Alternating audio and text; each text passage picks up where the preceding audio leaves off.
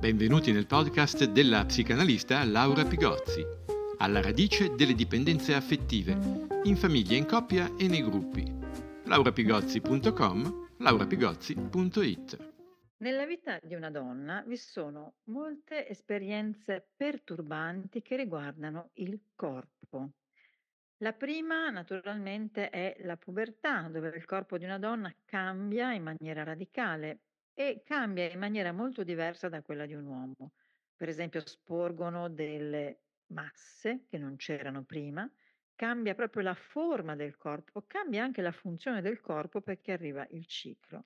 Nel ragazzo c'è un accrescimento in cui la cosa più perturbante è il cambio della voce. Un altro momento assolutamente spaesante per una donna è il momento del parto, un momento dove si concentrano vita e morte, dolore profondo e felicità, gli opposti dell'esistenza che si convocano insieme nello stesso momento.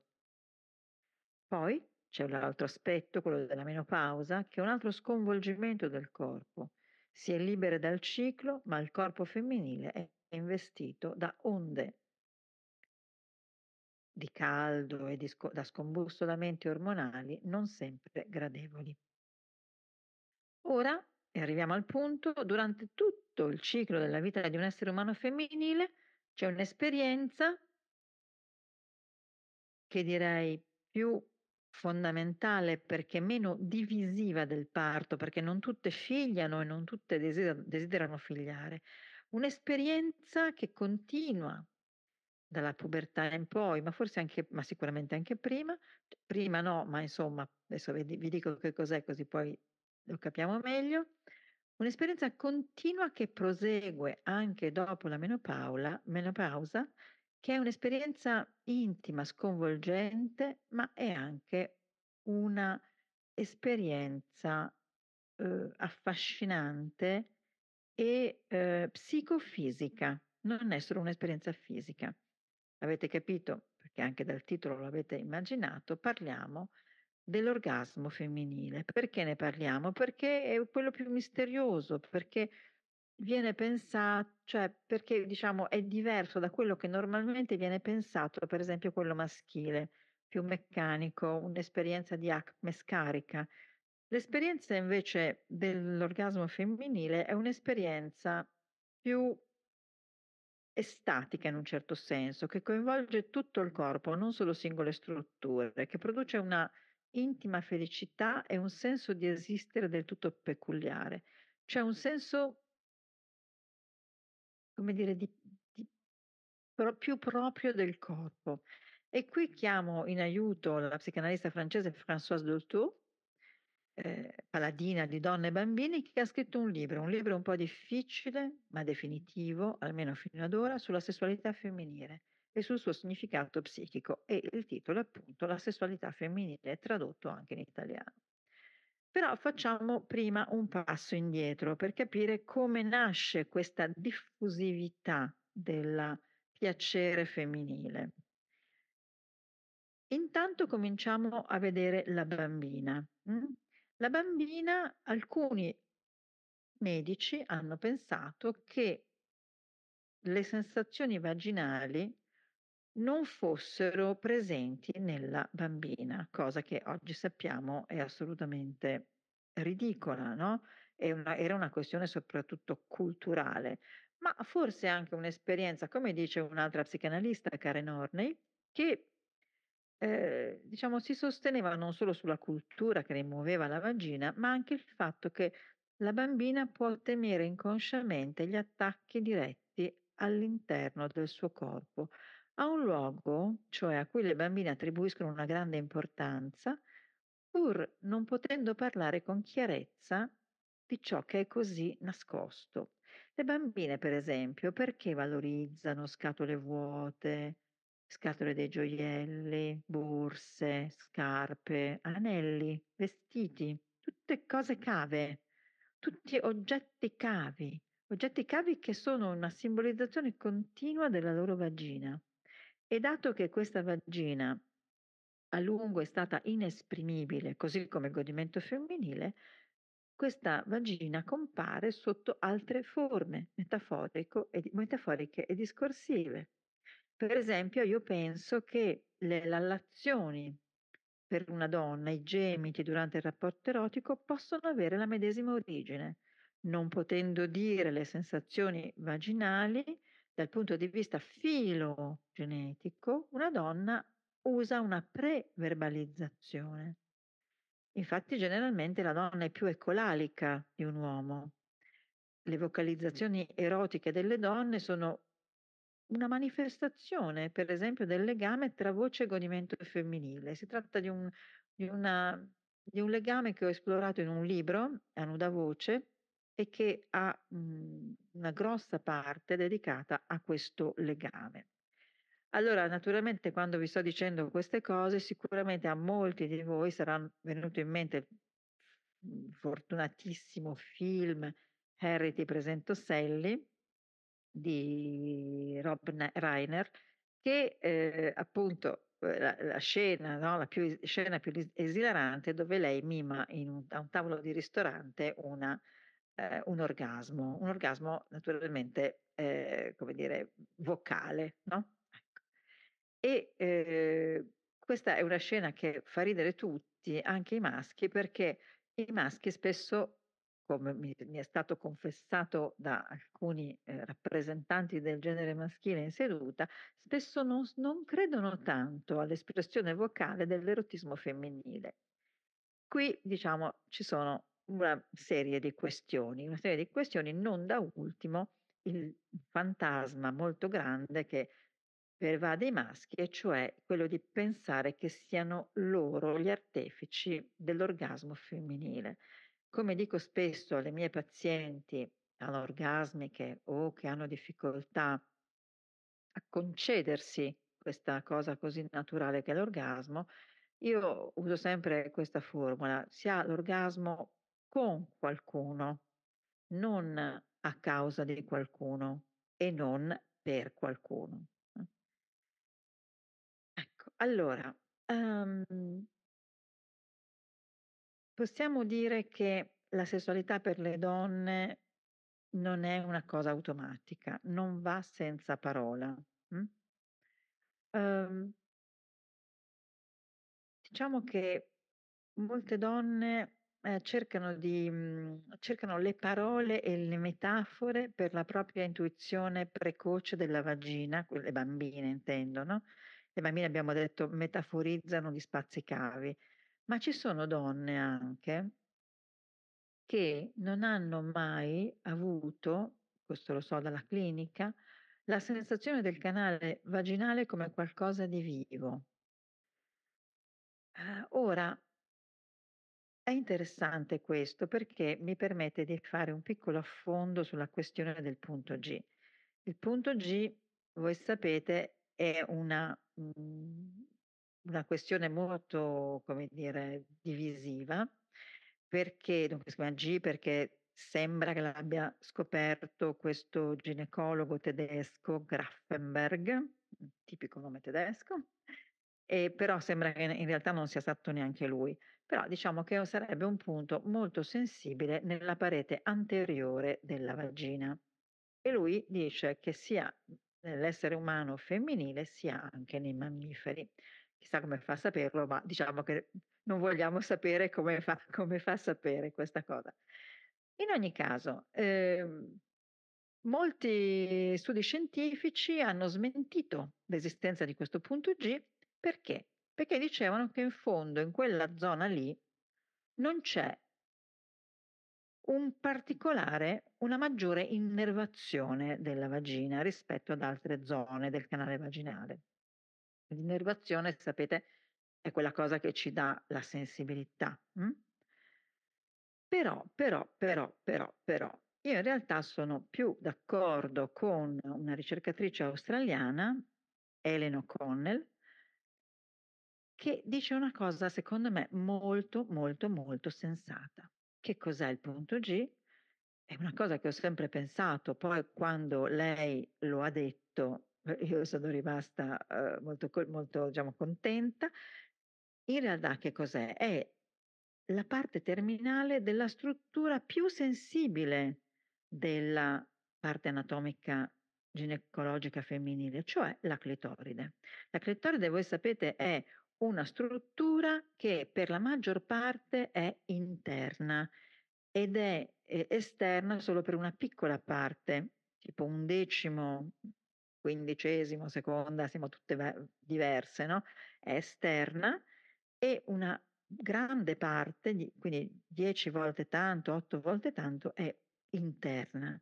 Dove finisce co- la parte interna della clitoride, quindi diciamo un po' la, la, la parte, chiamiamola così, posteriore della clitoride, finisce proprio vicino a, a, contatto con la parete esterna del canale vaginale. Quindi all'interno, se io vado a stimolare il punto dove la clitoride finisce, naturalmente quindi se vado a stimolare internamente al canale il punto dove esternamente abbiamo la, la, la, la, fine della clitoride, è ovvio che noi avremo una sensazione un po' diversa. Quindi avremo qualche cosa che possiamo chiamare punto G, possiamo chiamare eh, poster- parte posteriore della clitoride, eh, che naturalmente viene eh, raggiunta attraverso una membrana, no? naturalmente non è diretta, ehm, quindi al di là del canale, ma comunque comprimendo,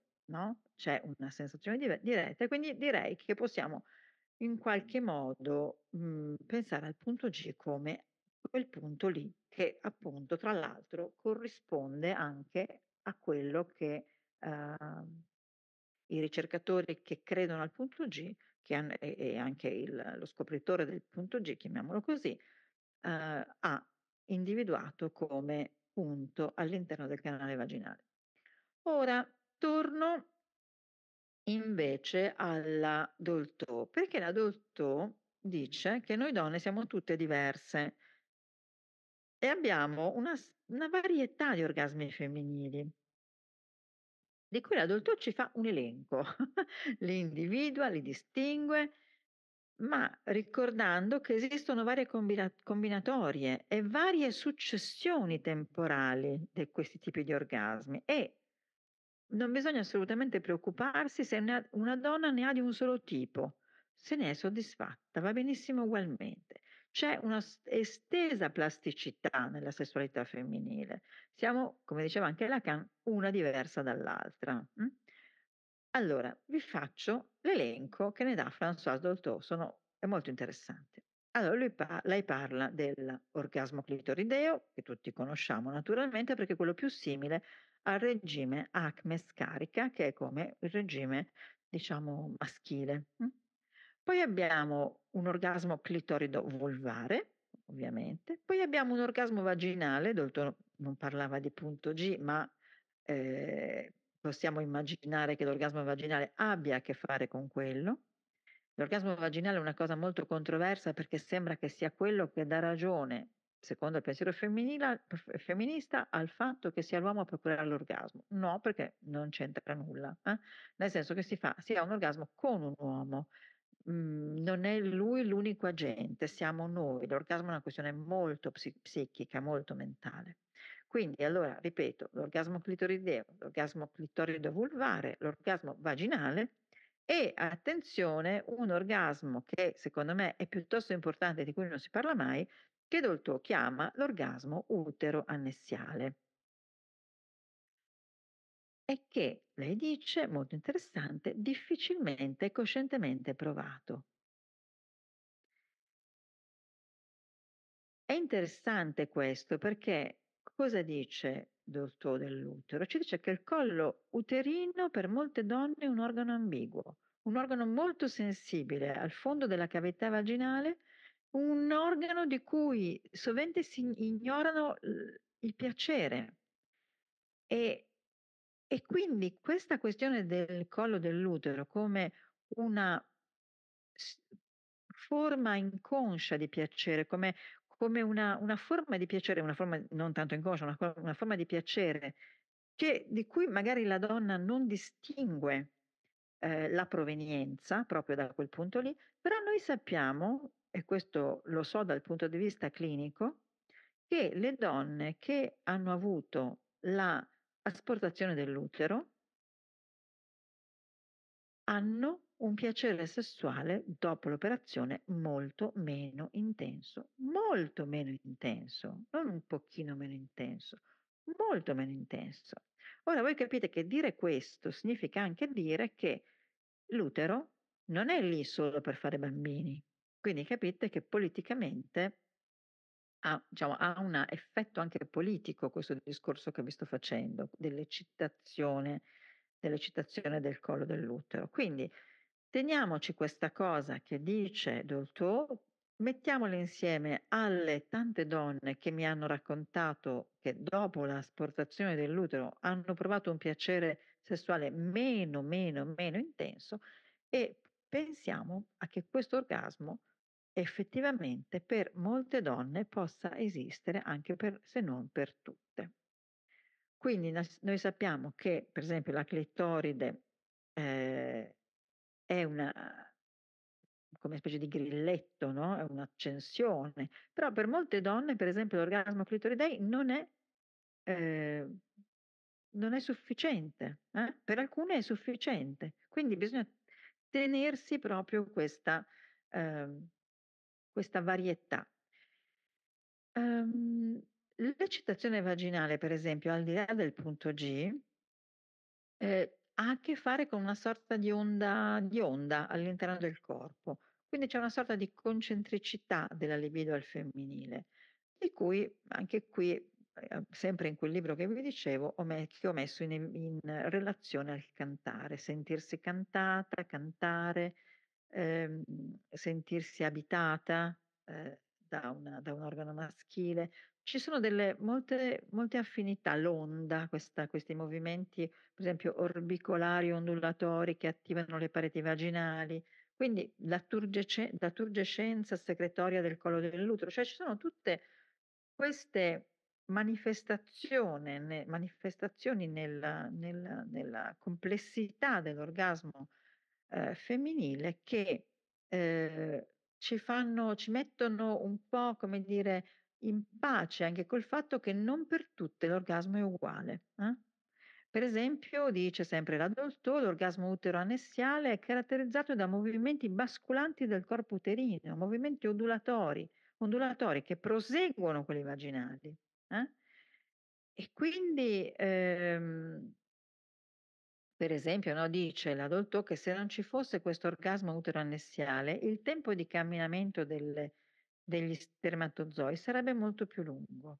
Quindi anche qui eh, è un'altra dimensione, no? quella della, eh, della, della, generatività, ma eh, noi sappiamo che siamo un po' un tutt'uno. Hm?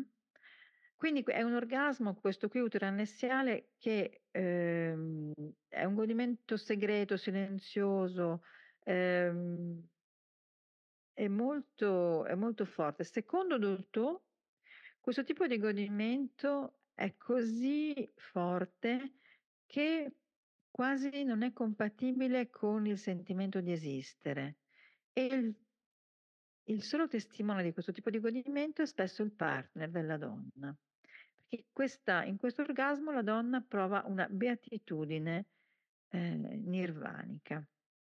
Ecco, allora io eh, vi lascerei proprio con questa, con questa questione, ehm, che in fondo no, sappiamo che la beatitudine nirvanica, che si prova anche in altre manifestazioni, anche nella mistica per esempio, no? c'è una sorta di disindividuazione, una perdita, una perdita di sé, quindi una piccola forma di Thanatos, di pulsione di morte. E quindi questo godimento femminile ha in sé anche un godimento impossibile. Eh? Eh, ritorno un attimo a quel libro a nuda voce in cui ho paragonato il godimento al canto e con questo concludo. Il sentirsi cantata è qualcosa che le cantanti testimoniano durante un acuto vertiginoso riuscito. È una vibrazione che parte dai piedi, prende energia dall'addome, attraversa il corpo ed è come se uscisse dalla testa.